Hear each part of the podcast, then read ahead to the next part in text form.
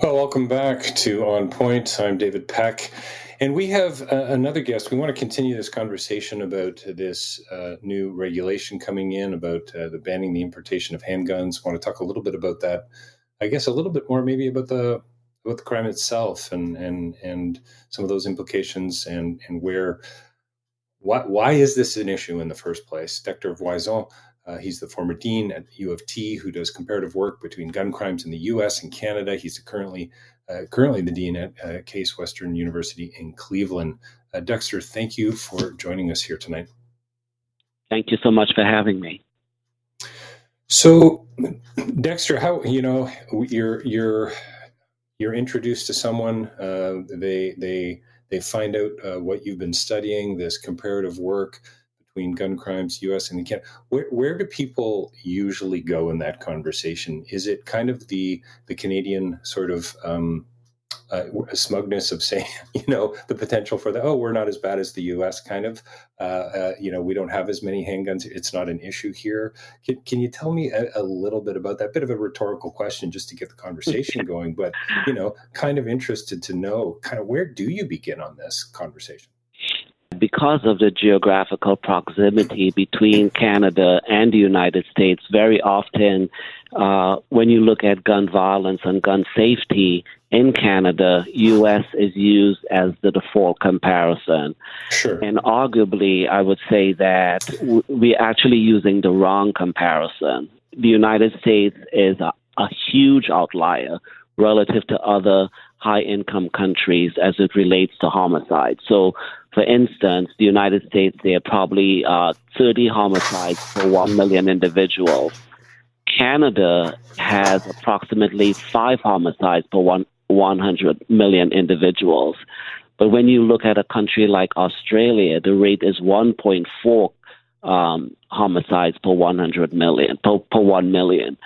So really, when you take the outlier side, the United States, and you look at the rate of homicides in Canada, um, it's extremely high. It's fourth in the world compared to high income countries.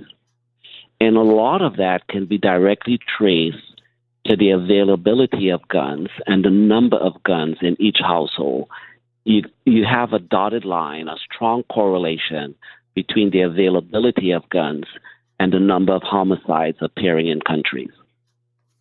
So, so for you, then, gun gun control is uh, is just. I was going to say it's a matter of fact, but it's just it's a no brainer for you. Is that is? Or would you say you're a supporter of this new uh, this new uh, legislation coming in into Canada? Is is it is it that polarized, Dexter? Well, gun violence, uh, the World Health Organization, as well as other international organizations, have now recognized that gun violence is a public health issue. Hmm. Um, and, and, and because uh, when you look at the impact it has, both direct and indirect impact, it's significant in society. For every one person that's killed by gun violence, it's estimated that more than 120 individuals are indirectly or directly impacted by that one incident. So you look at mental health, you look mm. at uh, juvenile justice involvement. You look at criminal justice involvement, the cost to all society. You look at loss of um, workforce participation. Uh, you look at the loss of human capital. It's significant. It's a public health issue. So again, we, you know, the argument has often been made. Well, you know, we have. Uh, I'm for sensible gun control. Right, right. And the argument, the argument has been, yeah, the argument has been made. Well, what about hunters? Well, there are hunters in Australia. There are hunters in the United Kingdom, right? Uh, hunters sure. are not just in, in Canada and and the United States, um, but folks still have recreational use with common um, common sense gun policy and access, and society as a whole is much better off. So wait, so it's not just about the number of guns, though. But I mean, I think what you're talking about is access. What uh, what about the the source of, of gun crime. I mean, you know, obviously it's layered, it's nuanced. These are always complex issues, but but it's not just about you know rolling over and and leaning down and grabbing a gun from under the bed. It might be in some situations, but there's there's something else at play here as well, isn't there?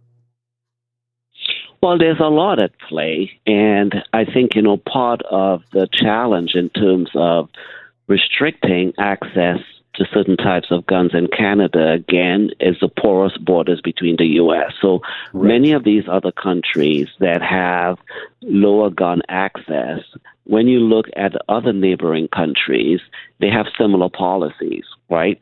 So you don't have a bleeding of the borders in terms of one country has exorbitant access to guns, and those guns are then bleeding across the neighboring borders. So um, I, I, think the the policy, uh, though sensible, that's that's being considered on the books, is going to be a challenge to enforce it just because of who who the, who the neighbors are, right? The United States being one of the one of the bordering countries.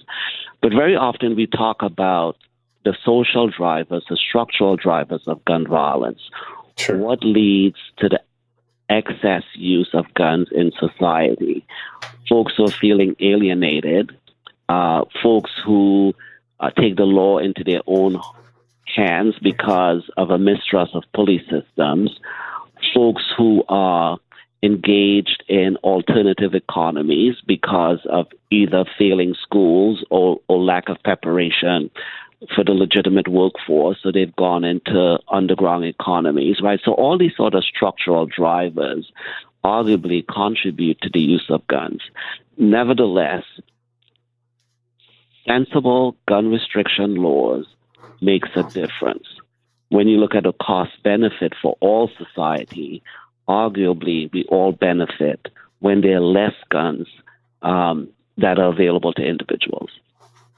Yeah, you yeah, sensible sensible uh, is is is the key word. It seems to me sensible and responsible. But I think I think what you've raised, uh, question you've raised for me is I want to go a little deeper on this whole idea of, of of, structural drivers and you know trying trying to get to the root cause. And I think too often we get hypnotized by the headline, we don't dig deep, and we don't get a better you know, a better understanding, which is, you know, why we have shows like On Point and guests like yourself. Dexter, thank you so much for taking the time to to spend with us uh, tonight. Uh, we've been chatting with uh, Dexter Voisin. He's the former dean at University of Toronto, who he does comparative work between gun crimes in the U.S. and Canada, and he's currently the dean at Case Western University in Cleveland. Dexter, thank you for your time this evening. Thank you so much. My name is David Peck, and you're listening to On Point.